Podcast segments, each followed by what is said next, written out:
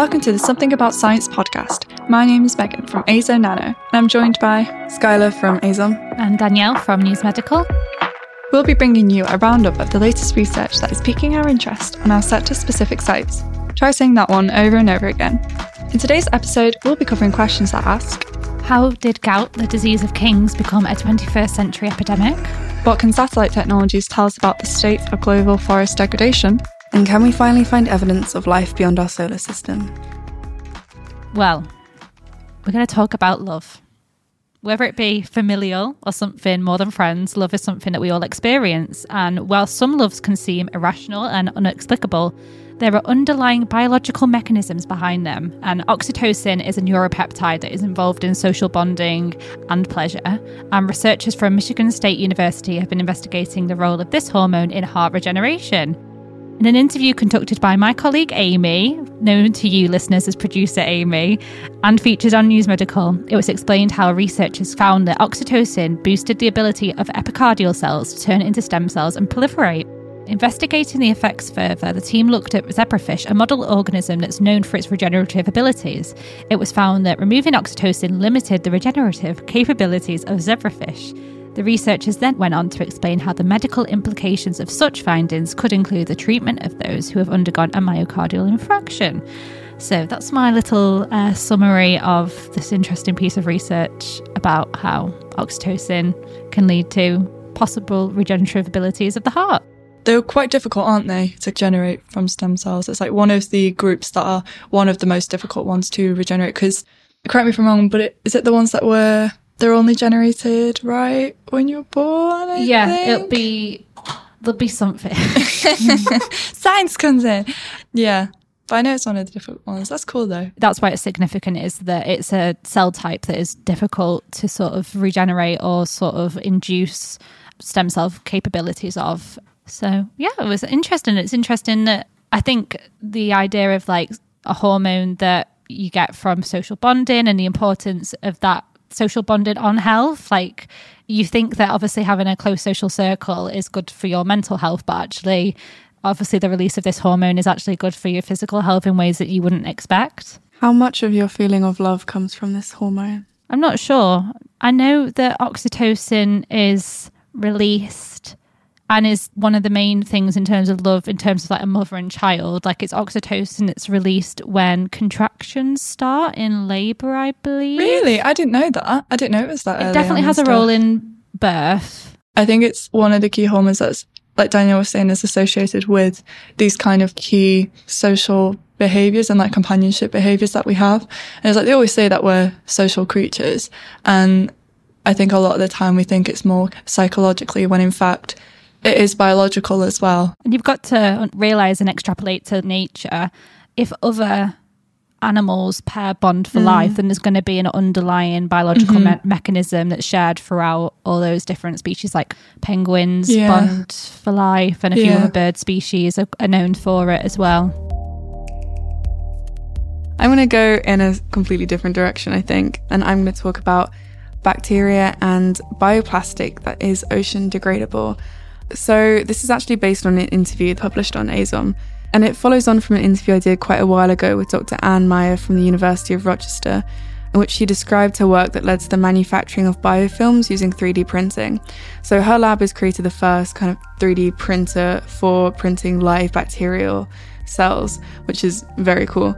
But in this interview, I talked to Anne again, as well as Dr. Alison Santoro from the University of California, Santa Barbara and they're working in a group alongside other parties as part of, I think it's pronounced Nyrede Biomaterials, which is creating a biopolymer that can be broken down by bioplastic degrading microbes in marine environments.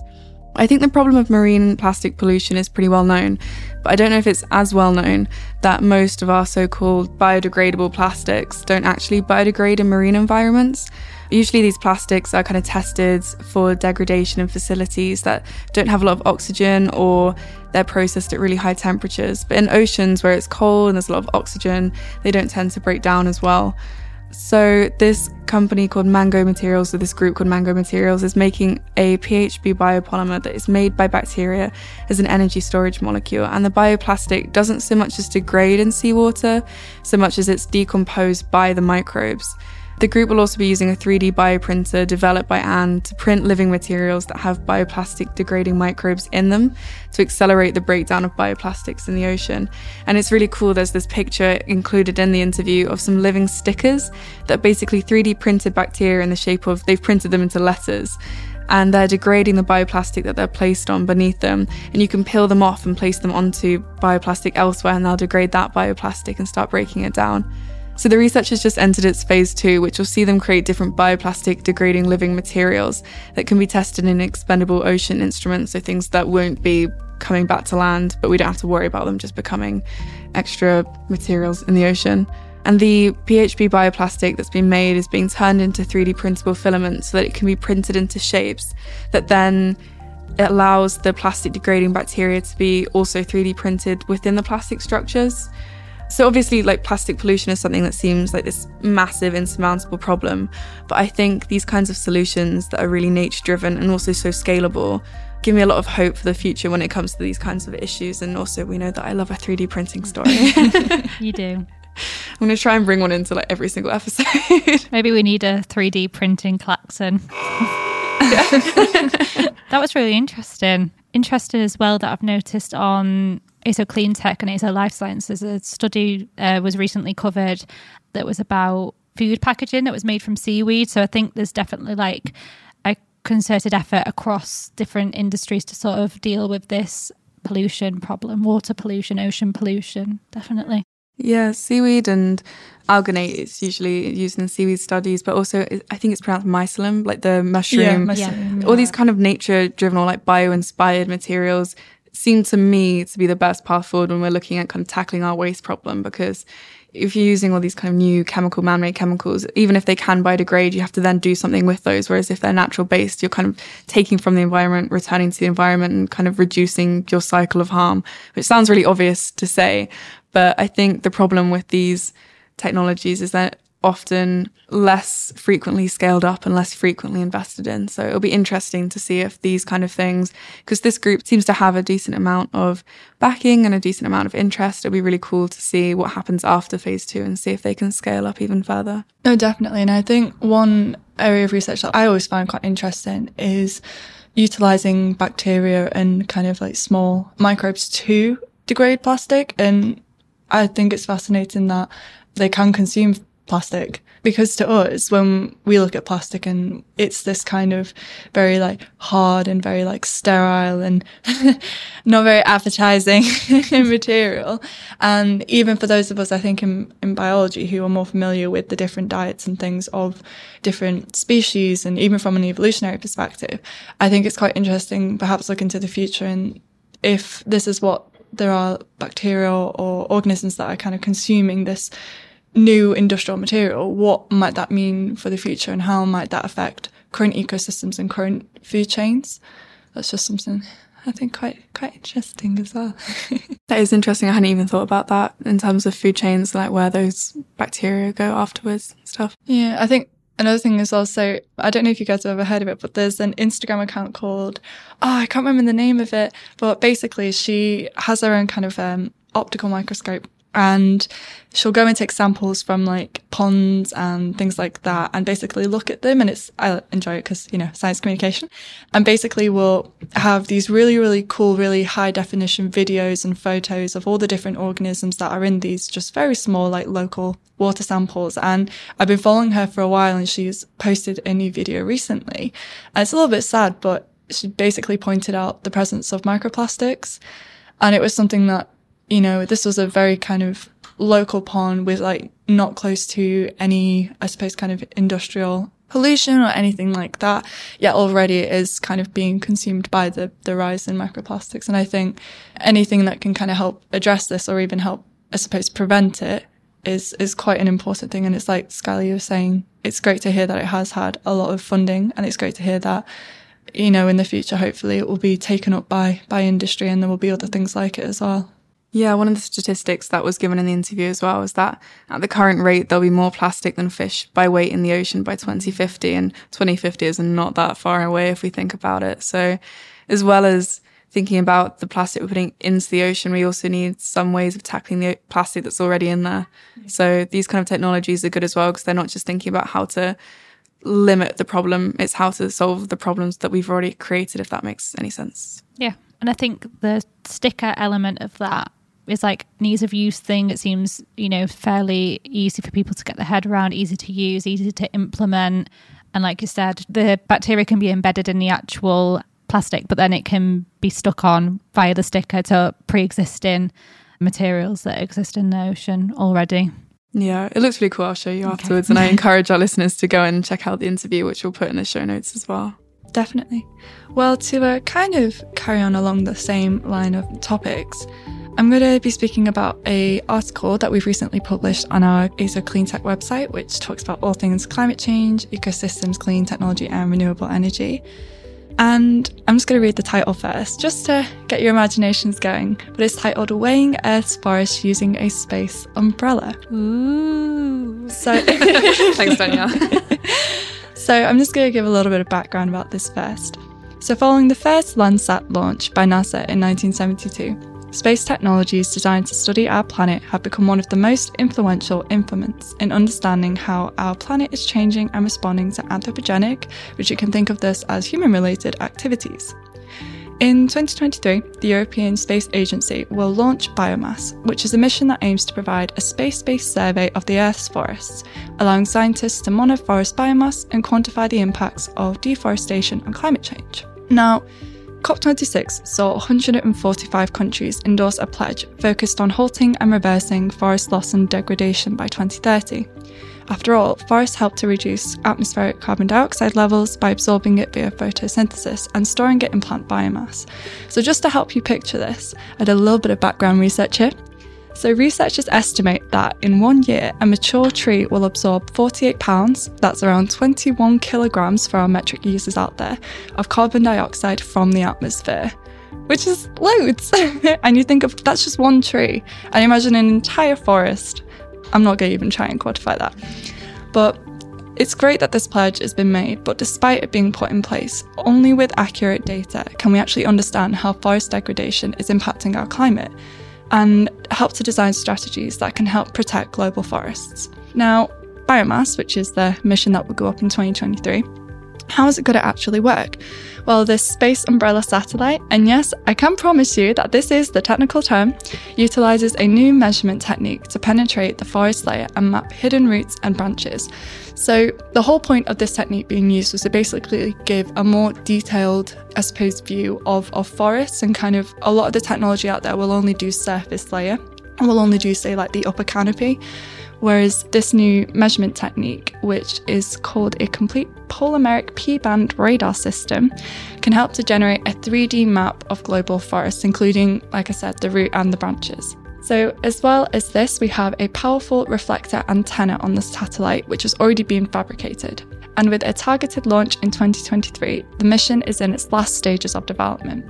And once it's in orbit, and I particularly like this part, the mission's data will be made public to everyone, which can help can give like a consistent, unbiased assessment of the Earth's biomass. That's so cool. That's really cool. I love the name of it as well. I know. I saw Space Umbrella and I was like, I need to see. I need to see what this is. And in the article, there is a handy dandy video for you to learn more about it. So I highly encourage you to check it out. So is the aim of the mission basically to completely quantify how much forest cover we have now and then see how it changes over time? So I'm not sure if it's that's the kind of the core goal is to completely quantify it. I'd kind of need to do some more fact checking. But I think the whole point of it is basically that we have a lot of satellites out there that obviously can kind of give more insight into the Earth and help to study the Earth. Like I mentioned Landsat. So Landsat is the longest running, I suppose, satellite series you could call it to kind of study the Earth. So with this one in particular, it's basically helping to give more detailed information relevant to deforestation and what are the impacts of deforestation and forest degradation and how is this affecting like, our kind of global climate? So knowing, I suppose, the the changes to global forests and where the changes are, it can kind of help inform strategies and other reviews into kind of how do we address global deforestation and how do we create strategies to help mitigate it and how do we what can those strategies do to help address increased atmospheric CO2 levels?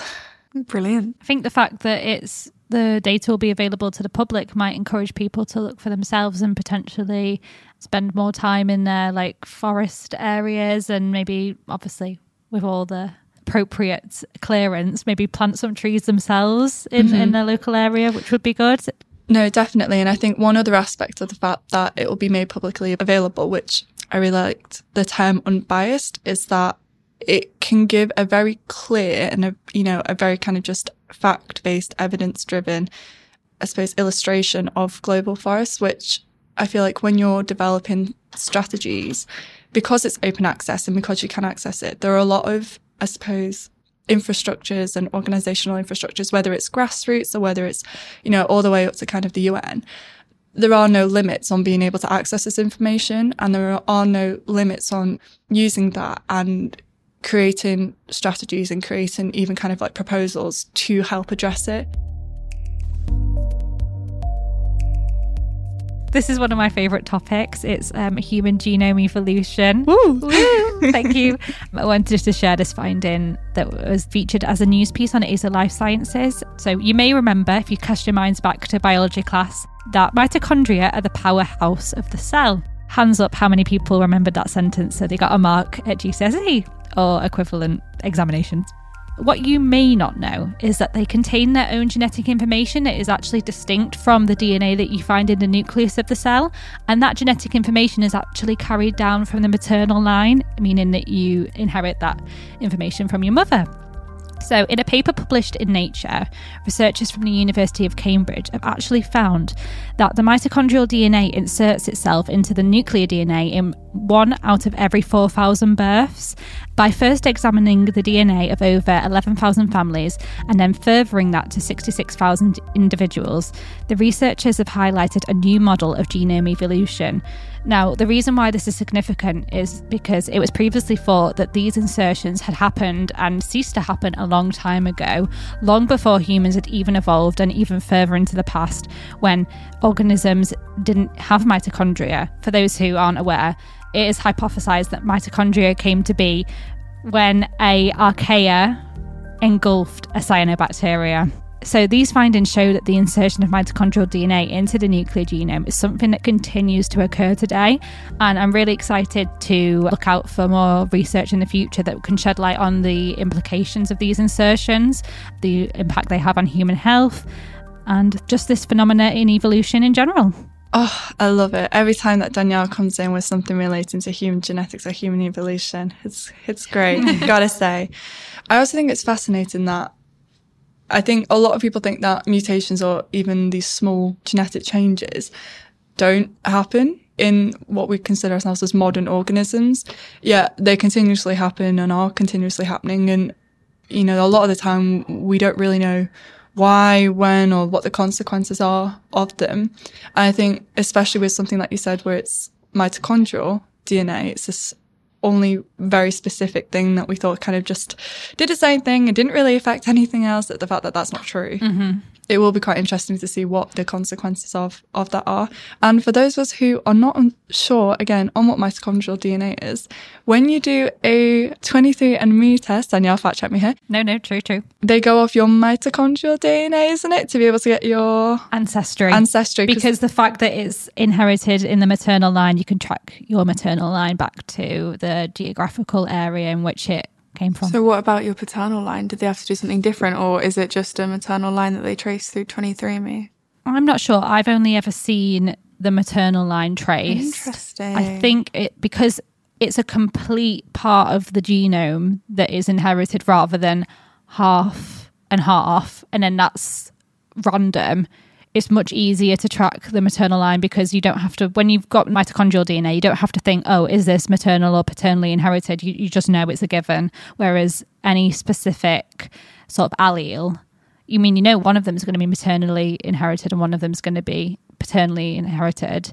But then the fact that you're only providing your DNA, if you wanted to decipher maternal or paternal, your parents would also have to contribute a DNA sample, I mm-hmm. presume. Yeah, I think I'm not sure. I think as well because everyone inherits it in the sense that like whether you're a girl or a boy. Yeah, exactly. Yeah. Yeah. Yeah. So if you think about that way, whereas like if you're a girl, you can't look at the paternal. Like Danielle was saying, it's complete. Whereas with maternal, it will be the same. So I believe is it your maternal haplotype? Is haplotype? I feel like haplotype. is yeah, and that's the correct thing that's tracked back over time and over geographical location. There's a certain set of maternal haplotypes that you can belong to. Yeah. So and some of them are very, very, very old. So if you're any of the lucky few that have some that can be traced back to even kind of, I feel like some of them are perhaps even as old as like when modern humans came out of Africa. I feel like this needs to be fact checked, but like it is pretty cool. It's how you basically track where you are. That is cool. That is really cool. It is cool. And it's cool that I think everyone just thinks that you've got DNA in your cell and it's just one recipe for proteins, you know, the usual spiel. But actually, you know, in every cell you have this organelle that runs its own show practically. Evidently, there's communication between the nucleus and the mitochondria, and more so than we uh, previously imagined by these findings.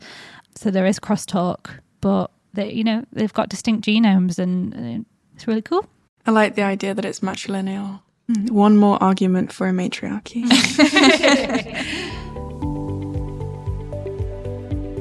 this one was actually one of my favorite interviews I've ever done. It was really great. It was with Sascha Quanz, who's from ETH Zurich, and he's an exoplanetary scientist who'll be co leading the new Centre for Origin and Prevalence of Life, which was launched very recently. The centre is going to be looking at how and why life arose on Earth, but also looking for evidence of life beyond our solar system. So, for a bit of background context, extrasolar planets or exoplanets are planets that orbit stars other than our Sun. And Sascha's team are going to be using indirect methods to look for signatures of life in the atmospheres of these planets. And these kinds of bioindicators are molecules that we know are produced by biological activity or predominantly by biological activity, such as methane, oxygen, nitrous oxide, and a couple others. Um, and what I thought was really cool is that we know that for about half of the time we've had life on Earth, we've been able to detect this through atmospheric signatures going back. So this gives us a massive window of time to look at other extrasolar planets and kind of hope for similar signatures. So they're not necessarily looking for life that exists now, but any evidence that it existed in perhaps the last approximately 2 billion years, which is pretty cool because it opens up this massive opportunity for these kind of signatures. And to look for them, they're going to be building new equipment, such as the Extremely Large Telescope, which is its actual name, the ELT, which will be a European led project, and it will have a 39 metre primary mirror, which is five times bigger than any current ground based telescope. It is extremely large. But perhaps the coolest thing is that the whole point of the centre is to collaborate between disciplines. There'll be groups of chemists, biologists, earth and planetary scientists, astrophysicists, and the research will feed together to answer these questions, both about how life arose here on Earth and beyond it. And my favourite part of the interview was when I asked at the end if Sascha believed we would find life on other planets, and he said he was optimistic due to the sheer number of terrestrial planets out there and also this massive time window, but also because life is so robust. But he also said that he won't be disappointed if we don't find any signs of life after all of this, because it proves just how special Earth is. And I really like that. And it's kind of insane to think that we could be the only place in our solar neighbourhood where life emerged and has survived for billions of years. And that in itself would be a profound discovery, and that would be kind of mind blowing in itself. And the whole time I was interviewing him up until this point, I was thinking, oh, it would be so disappointing if we're going through all of this effort, we don't even find anything. But the way he spun it was like not finding something is a significant finding in itself. That really, I thought that was amazing. And anyway, it was a very long and very detailed interview in a brilliant way. And I haven't touched on half of the interesting content that he included, and he puts it much better than I can. So I would really, really recommend going to AZoQuantum and checking out that interview because yeah, there's all sorts of stuff. He talks about the James Webb Telescope and also about space missions that will be included in this, and a bit more about that kind of collaboration between different disciplines as well. But yeah, it was a great interview. I loved hearing about it. I think a lot of it is actually really in the title Origin and Prevalence of Life. And it has to do with the fact that I think we have a long list of attributes or descriptive items that, you know, where we think what life does and how it behaves on Earth. But what life actually is, we have no clue about. We don't know when it arose and where it arose and how it arose. How do you go from you know, chemical, you know, non-living matter to biochemical living matter? And at what point do you decide, no, it's living, no, it's not living? All these things are completely completely un- unanswered. It's really in the title. And i think one of the realizations in many many disciplines that are working on this topic was that in order to really make progress you have to talk to other disciplines because there will be limits that was really interesting, and I really like the um, multidisciplinary approach. I think what you were saying at the end, the answer to the last question, being a really nice thing to reflect on. One of the things that I like to reflect on in with this specific example is the fact that life could have emerged so many times, and as exemplified by what we know about Earth's history, is that actually life can be created, but it can sort of lead to its own demise as well, mm-hmm. which is what nearly happened with Earth. So I like to think that there's a possibility that life could have arose on many planets, but ultimately sort of hasn't survived as long as it has on Earth, or there hasn't been that overlap with life on Earth. Definitely. And I think as well, what always kind of blows my mind is that even if there is something out there, and by the time that we get the signature from it, the time gap between, say, what's happening on that planet or that solar system or that galaxy and what's happening in ours is just so, so vast and so different that you have no idea what the current state of, you know, potential life is, is out there. And it's like you say, it's great if we see something, it's great if we don't. There's just so many things we don't know and anything that we can get to help fill in I suppose the gaps of our understanding of how we got here and how life on here got here and potentially may have existed elsewhere as well it's all a bonus, really. Yeah, it all goes hand in hand. And he did also say that as an example, just looking at our nearest star, Proxima Centauri, I think it's how it's said. I'm sorry if it's wrong, but it has a small planet roughly the right separation from the star to be at a temperature where, in principle, liquid water could exist. And that's just our nearest star.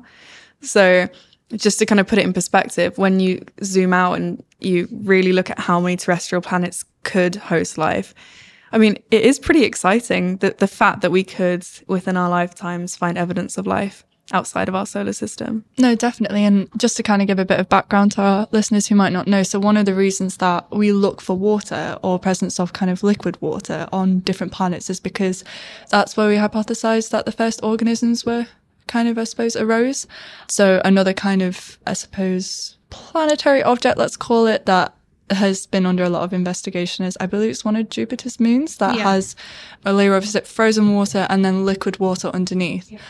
So evidence of, of life or the places that we look for life, you know, might actually, there may be more places than, than we think. And I think any kind of organization that especially takes a multidisciplinary approach to this and puts a real focus on looking, it is just such a great effort. And it's something that I think will receive a lot of public interest in as well because we're all curious. Yeah. We're all mm. curious. I think the most recent hypothesis of where life could have originated on Earth is in hyperthermal yes, events, vents underwater, but also these vents have a prominent concentration of sulfur in them.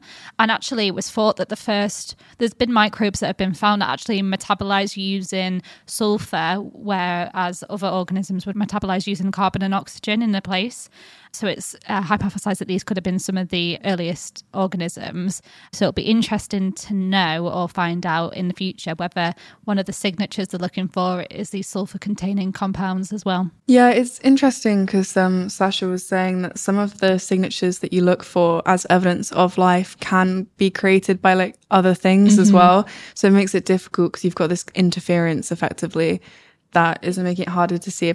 Even if you found, for example, I don't know, oxygen or CO2 in an atmosphere, doesn't necessarily mean that it was created yeah. by life. I always think in terms of obviously in the news recently there's been a lot on virology and what mm. is it what is it that actually makes something life if if we're looking for life what what constitutes as life is it that it can self-replicate is it that it can metabolize so it'll be interesting to know sort of what the parameters are that they're using for life it is interesting because especially when you look at things like flora, even like plants like hypothesizing here, imagine if you say had a planet that has these kind of like plants or algae or whatever it is, or very, very small microorganisms. It's, you know, do we still class that in life in the sense of, is it important? Is it, do we value it the same that we value our own planet and our own organisms? Like how, it's like, how do we, I suppose, quantify the information and think about it with respect to kind of our planet? I think one thing that I think we should kind of keep in mind or think about moving forward is that we had kind of have to broaden our views on, I suppose, what we're expecting to see and maybe almost lower our expectations of Yeah. it. The green man might not actually be a green man, maybe a very, No, very no, small definitely. microorganism. I was going to say, um, obviously, one of the key sort of things in the definition of life that we're using at the moment is that transfer of information and genetic information. So I'd be interested to know whether one of the signatures they're looking for are any nucleic acids or potentially amino acids. Or whether they're open to the idea of a whole different system for the transfer of information based on a completely different world that we're we're unaware of in terms of chemical composition. I think also what you've got to remember is that we're still building the technologies that we need to even look at mm. atmospheric composition. Like the James Webb Telescope is amazing, but now we also need this other extremely large telescope. We need space missions. In terms of there might be a gap between what we understand as life and how what life could be, and maybe what we don't understand, but also what we can physically look at and record, given where we are at the moment. So it might just be that the steps we take at the moment and in the next 25 years bring us to a certain point, and then within that time we create new technologies or means of looking for life in, in of different categories. I don't know how best to phrase it, but yeah, I think as much as it's a question of what life is, which I guess is the second part or the other part of their project as well, like as much that this looking at extrasolar planets is one part of the center, but the other part of the center is looking at focusing on life on Earth and how we think about it and how it arose and why it arose and all of these questions that you guys are very rightly so bringing up. So it'll be interesting to see what comes from not just Sascha's research, but also the other half of the center as well. The feeling I have, there's so much enthusiasm about this topic, not only here, but literally throughout the world, and not only from astrophysicists or biologists and chemists, from so many people. I think it's not impossible. We just have to do it right. We have to be nice to each other, collaborate with each other, you know, ma- make everyone understand that this question is bigger than any one of us, for sure. So, you know, let's put aside our ego. And I think then we can pull it off. It's going to be hard, it's going to be difficult, but it's uh, in the end of the day, I really think we can make this work. I think it was mentioned before when we were talking about the bioprinting study as well about funding. And as part of the interview, we did talk a little bit more about why people should care and why people should invest. And it's almost what we were talking about, about lowering our expectations or what we're looking for there. I think it's interesting to think that if we went through all of this and we found an example of a microbe on a different planet, what would it mean? And obviously, it won't necessarily reflect much about our world necessarily, maybe, or it's not, we're not going to be looking for a backup planet, for example.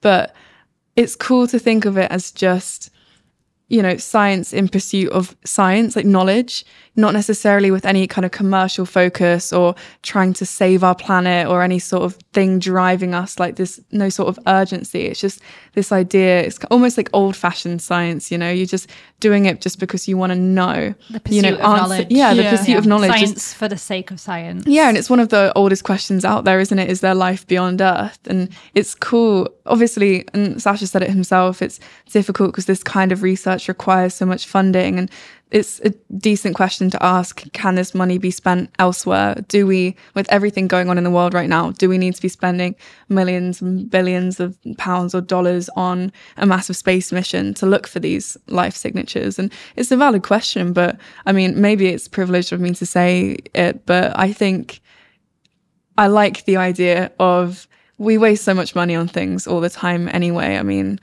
the, the distribution of wealth, I'm not going to go into the distribution of wealth, but I'm just saying that maybe it's cool that something like this is just simply after an answer to a question. And Yeah. it doesn't have to have any like greater meaning beyond the fact that we Yeah. did it. I think I believe, and I feel like it all boils down to one of the most natural things that I suppose we have as higher cognitive beings is curiosity. And I think uh, one thing I suppose to kind of add to that is if we don't try, will we ever know? And will we be okay with not ever knowing? You know, I think that's something that we'll continue to battle with and all the points you've raised are very valid and very much apply to that. And, you know, curiosity is a very pure thing. And I think it's nice that it drives things as well. This is so deep. I know. I like it though. It was. I think this is why it was my favorite interview because on one side of things it was like, wow, cool, just aliens and space and rockets and all this kind of stuff. But on the other side, it, it was actually kind of profound. You know, why would they're doing it and Did you leave the interview a little bit like spaced out? Like, what I was like- Pun intended. Pun intended. Why am I here? I like floated out of that interview room. I think I said to you, I was like, oh, it went so well. I loved it. So I'm sure many of our listeners and even some of my podcast co hosts here will have experienced some form of physical therapy following injury. And although we might not have done it for as long as we should have, the benefits of physical therapy are undoubted.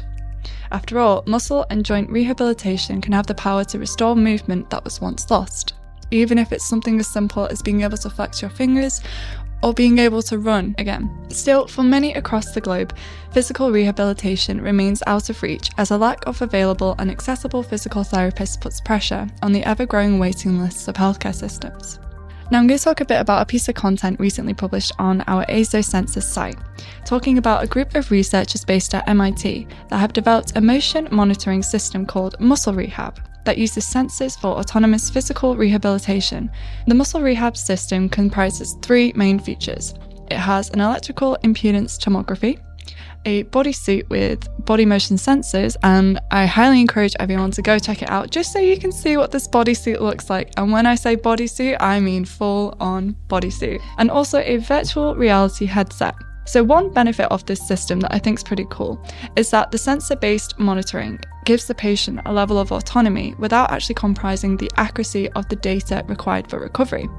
So often, when you have unsupervised or autonomous systems, especially for physical rehabilitation, it relies on the individual who's undergoing the treatment or undergoing the therapy to actually kind of give the feedback and give the updates, which can kind of offer a subjective opinion of actually what is going. So it's not necessarily the most accurate, which is, you know, no fault on the person itself, but can actually hinder the therapy and the results of their therapy and how well the rehabilitation is going to go. So the team hopes that the muscle rehab could actually facilitate more accurate quote unquote at home rehabilitation, which would significantly impact physical therapy as it relieves the pressure on the very long and in demand waiting list for PTs and improves patient accessibility.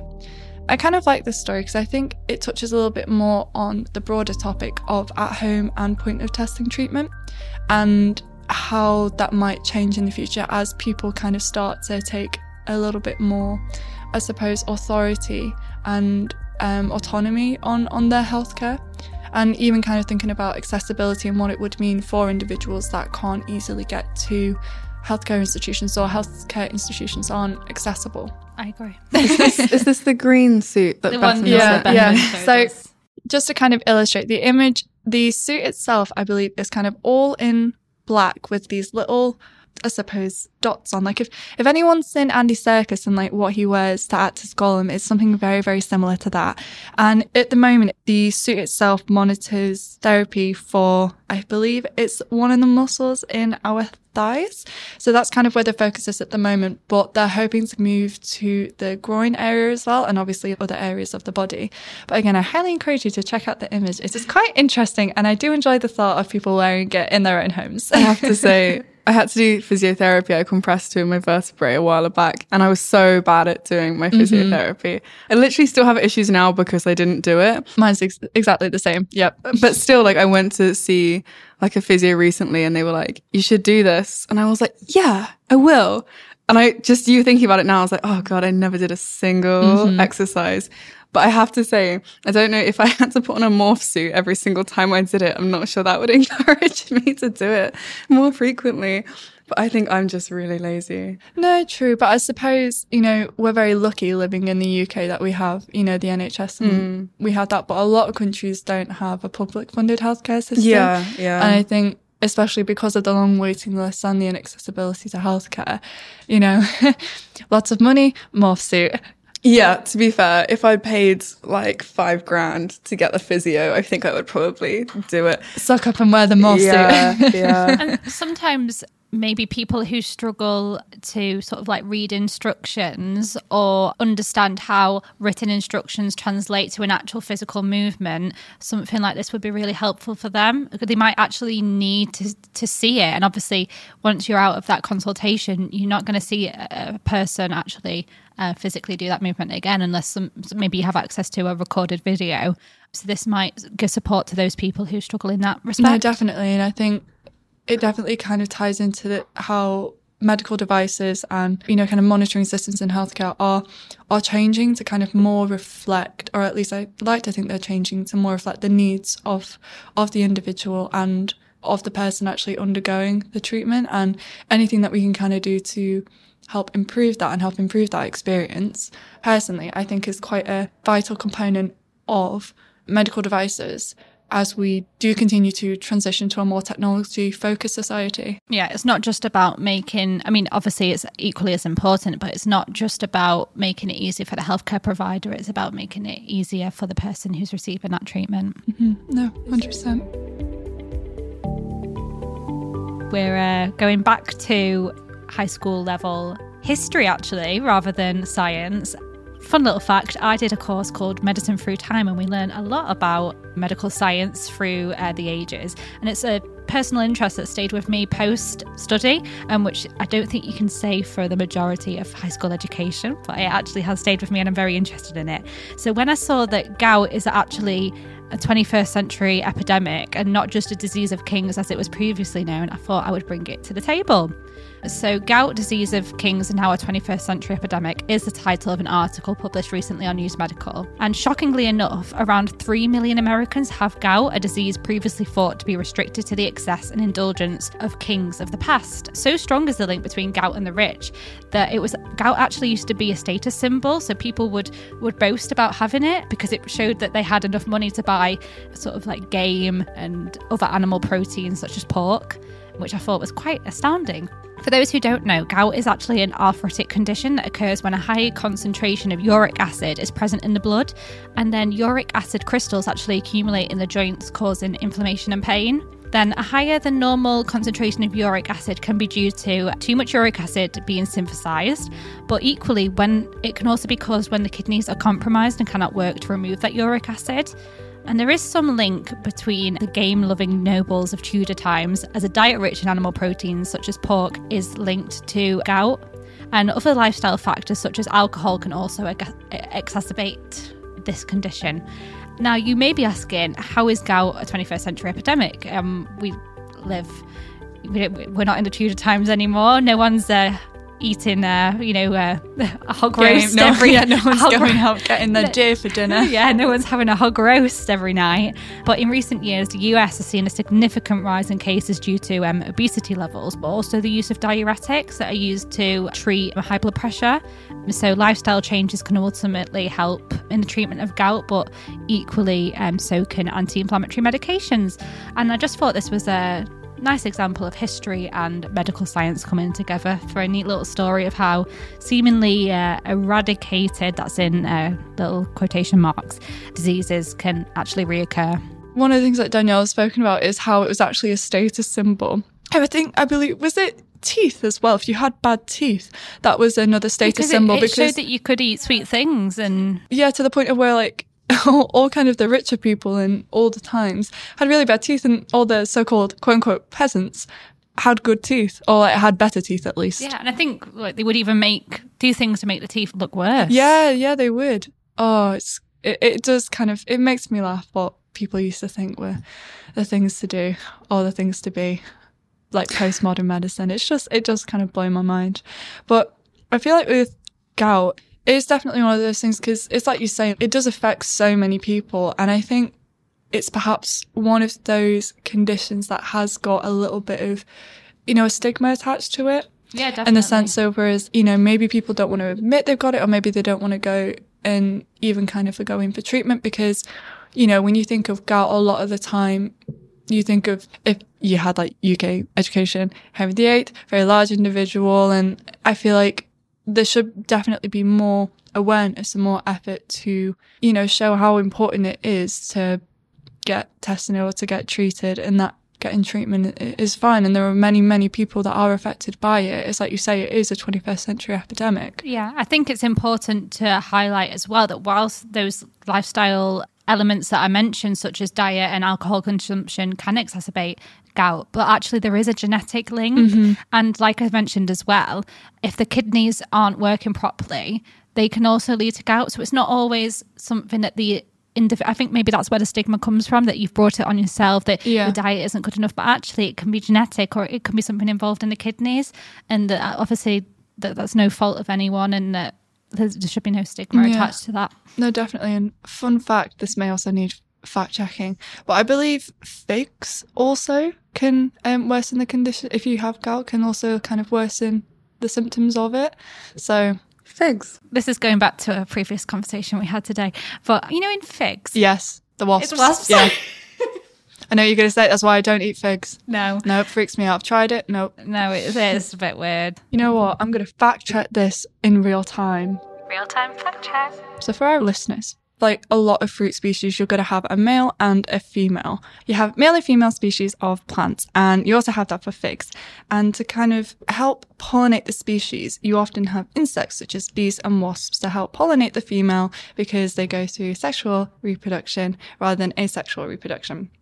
So, what happens is that the female wasp crawls inside through a hole so narrow that she loses her wings in the process and becomes trapped. So, you have your little fig, and then usually it's like the end of the fig, the wasp will crawl inside. So, if the fig is a male, the female wasp will lay her eggs inside. And then the eggs will kind of hatch and burrow out, right? Which will turn into little baby wasps and fly off. hmm Happy and they will, yeah, and they will carry the fig pollen with them to kind of continue the pollination process. But if the wasp climbs into a female fig, she will pollinate it, but can't lay her eggs inside, so she dies. And then what happens? This, you know, this is evolution at work, people. The female fig produces an enzyme that digests the wasp completely.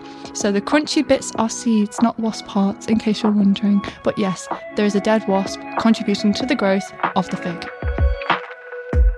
Okay, well, that's the wrap for this episode. Thank you for listening to Something About Science, and don't forget to check out the content discussed, as all links are in the description. And that's all from me, Skylar, and also Megan and Danielle, and we'll see you next time.